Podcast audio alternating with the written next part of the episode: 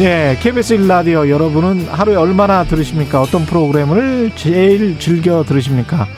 24시간 꽉 채우는 수많은 KBS 일라디오 프로그램 중 대표 프로그램, 대표 선수들을 소개해드리고 있는데요. 최경령의 최강시사 특집 기획, 우리는 원팀이다. 예, 두 번째 순서, 평일 낮 12시 10분, 최영일의 시사본부를 진행하는 최영일 평론가 모셨습니다. 안녕하세요. 안녕하세요. 예. 건강은 좀 괜찮으십니까? 아, 건강 괜찮죠. 제가 이 예. 방송 평론을 수년 동안 너무 오래 해서 그니까요. 올 상반기에 탈이 났어요. 그 이야기 들었습니다, 제가. 그래서 제가 이제 주당 평균 47회 방송. 주당평. 네. 연간 한 연간 2,400회 정도 하더라고요.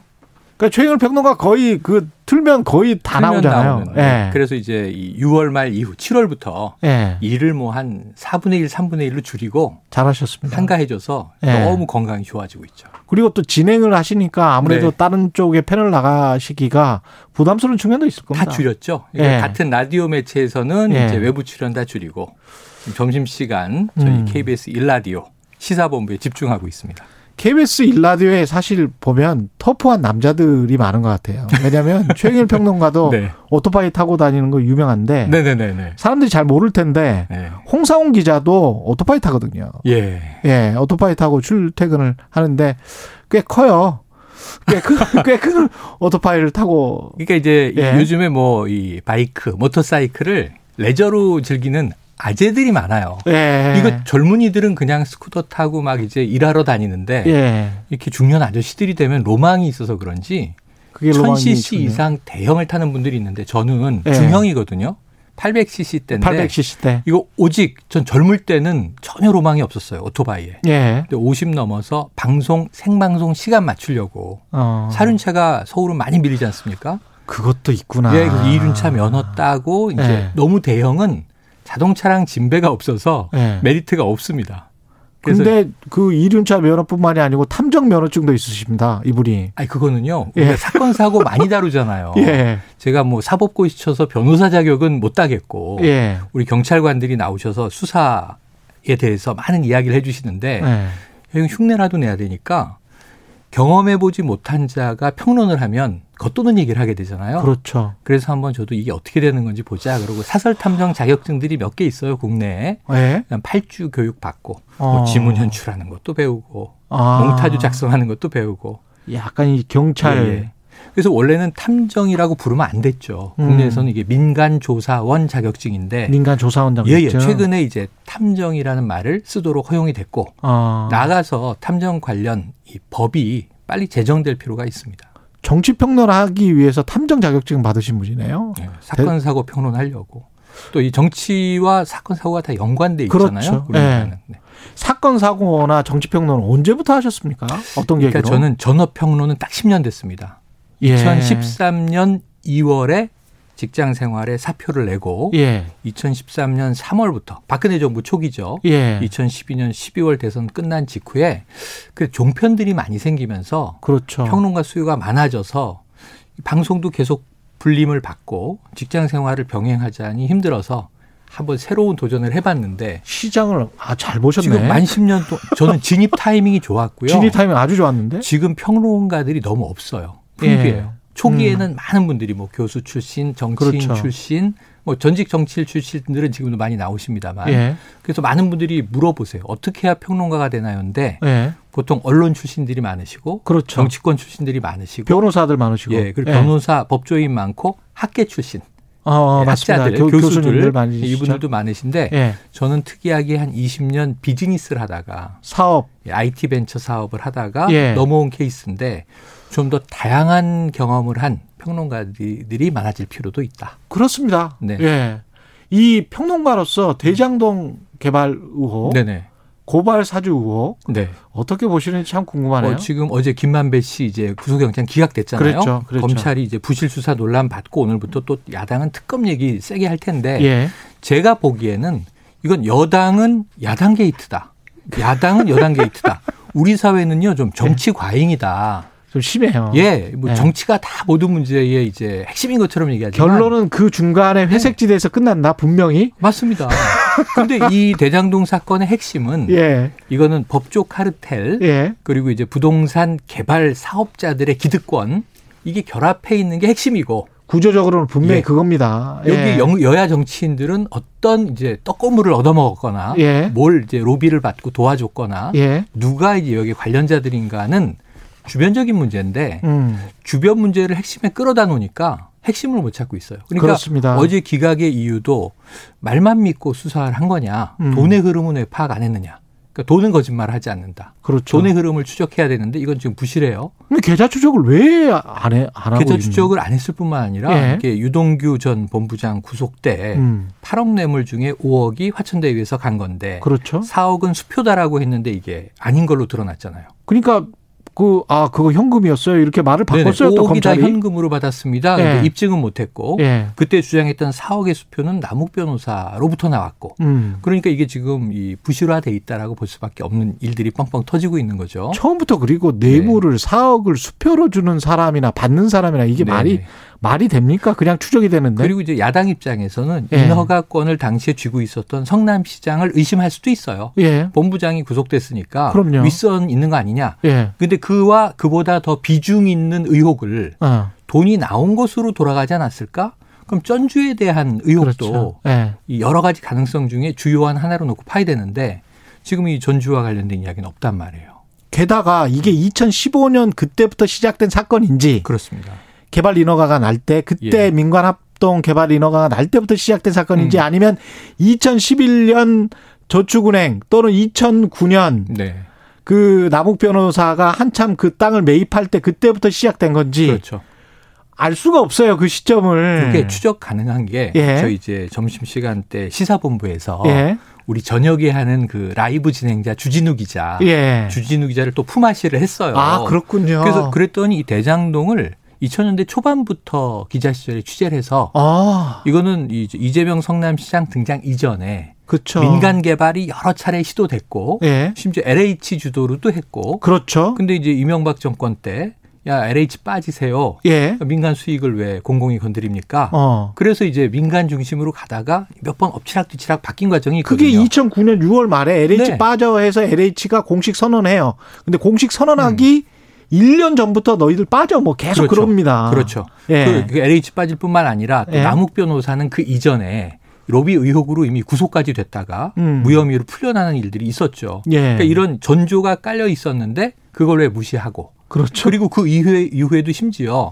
성남시장만이 타겟이 아니라 성남시의회 의장이 로비 받은 건 드러나고 있잖아요. 그거랑 30억, 20억 나왔지 네, 않습니까? 심지어는 시의회 의장을 지낸 분이 화천대유의 임원으로 재직을 하잖아요. 숫자가? 그건 완전히 뭐 이렇게 수상한 빼박이지. 정황들에 빼박. 대해서는 왜 네. 비중 있게 다루지 않고 자꾸 보이지 않는 근거를 연결시키기 위한 노력을 하다 보니까 수사가 좀 산으로 흘러가는 거 아니냐. 그래서 정치권의 주장도 예. 일리가 있으니까 그걸 배제할 이유는 없지만 그렇죠. 가능성 중에 하나로 놓되 예. 수사의 중심은 돈의 흐름을 중심으로 하고 명확히 드러난 관계들을 핵심으로 음. 놓고 이 가지를 펼쳐나가야 한다.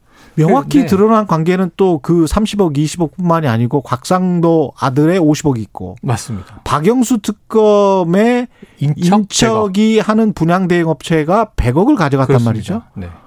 그리고 박영수 특검은 50억 클럽의 당사자로 지금 국회에서 폭로가 됐고 네. 그래서 그게 훨씬 더 구체적이긴 합니다. 아직까지는. 그러니까 지금 350억 로비 자금 얘기 나오는 게 예. 이 50억 클럽이 7명이니까 음. 350억이라고 경찰은 예단을 했는데 예. 그럼 7명 조사해야 되잖아요. 그렇죠. 최재경 전 민정수석부터 이름이 드러난 유명 인사들이 쫙 깔려 있는데 이들에 대한 줄소한 얘기는 없고 최재경 전 민정수석도 제가 아까 말씀드린 2011년 저축은행 네. 사건 때 이게 이 고리가 있거든요. 그렇죠. 맞습니다. 그러니까 이게 아까 탐정 자격증 말씀하셨지만 예. 일반 국민들도 기사만 꼼꼼하게 보시면 추론이 관계도라든가 예. 자금 흐름도라든가를 그려놓고 자 여기서부터 파서 저기까지 가보자인데 지금 정치권은 이게 제가 보기엔 종교 사건 같아요.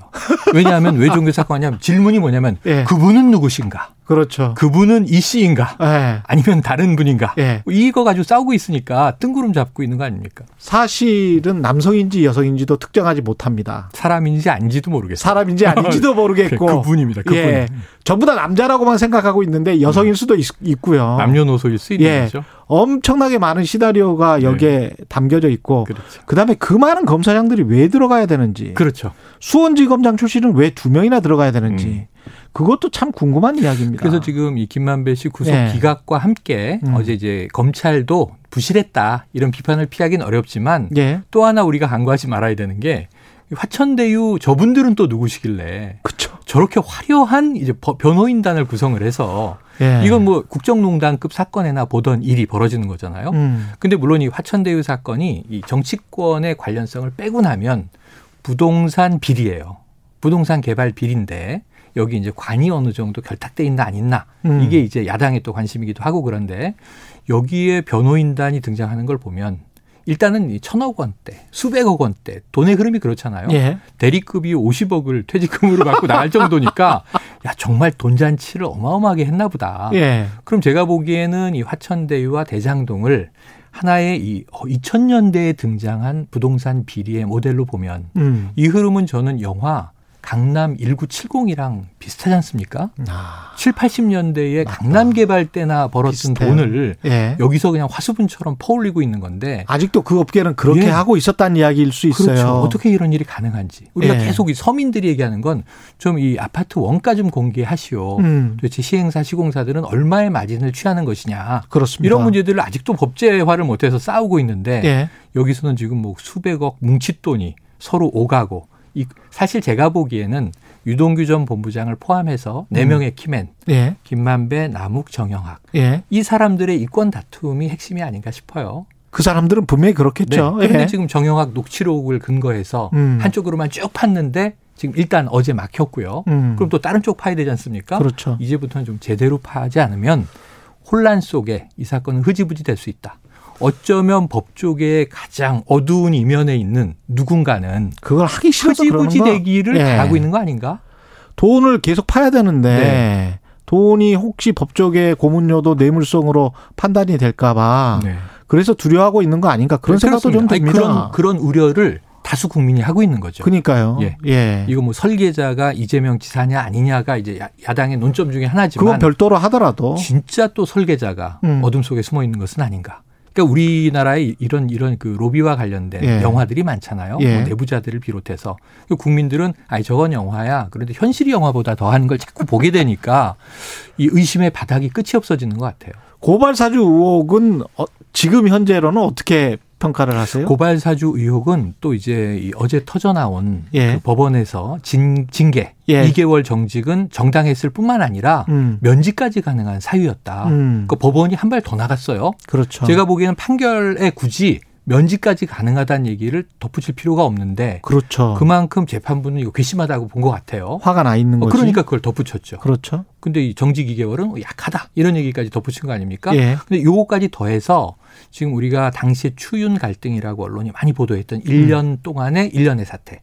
그러니까 지난해 1월에 추미애 법무부 장관 등장하고 음. 추윤 갈등 쭉 이어졌잖아요. 근데 연말에 가처분 신청에서는 이제 검찰총장이 다 이기면서 예. 임기 채우겠네 했는데 본인이 나왔지 않습니까? 음. 근데 윤석열 후보는 이제 어제 엊그제 토론에서도 야, 쫓겨났다. 나는 음. 이런 얘기를 해요. 예. 그런데 이제 본인이 사직을 한 것이 이제 팩트인데 그 당시 지난해 초 추미애 법무부 장관 당시에 일련의 수상한 정황이 요즘 나오고 있는 거죠. 하나는 음. 고발 사주. 그래서 이제 이 점- 검찰총장 내외와 한동훈 검사장이 명예훼손을 당했다. 음. 이 검찰이 직접 인지 수사하기는 조금 부끄러웠는지 예. 야당을 통해서 고발하도록 그럼 검찰은 수사하기 싫은데 억지로 하는 것처럼 하겠다. 아. 이게 김웅 의원의 이제 녹취에서 그렇죠. 나온 거고요. 예. 근데 그 전에 3월 달의 정황도 연결시켜야 돼요. 뭐냐면 이 장모 관련 대응 문건이 하나 나왔고 그렇죠. 그다음에 장모 관련 변호 문건이 또 나옵니다. 그렇죠. 여기에 고발 사주까지 나오니까 예. 이게 3, 4월에 붙어 있는 시리즈고 어. 그다음에 이제 이런 내용들을 포함해서 음. 당시 검찰총장이 뭐 이게 권력을 사유화하는 거 아니냐 검찰 음. 조직을 또 너무 이제 총장 개인적인 문제를 덮는 데 동원하는 거 아니냐 요 가족 의혹 문제가 징계 사유에 감찰 사유에 포함됐었단 말이죠. 예. 그 1년 동안에 이 윤 총장 재직 시절의 문제들을 우리가 좀 다시 바라보는 계기가 되고 있는 거 아닌가. 시간이 아쉽네요. 예. 네. 자세한 이야기는 최영일의 시사본부에서 또. 네. 전문가들을 모시고 제가 예. 털도록 하겠습니다. 예. 지금까지 KBS 일라디오 최경룡의 최강 시사였습니다. 고맙습니다.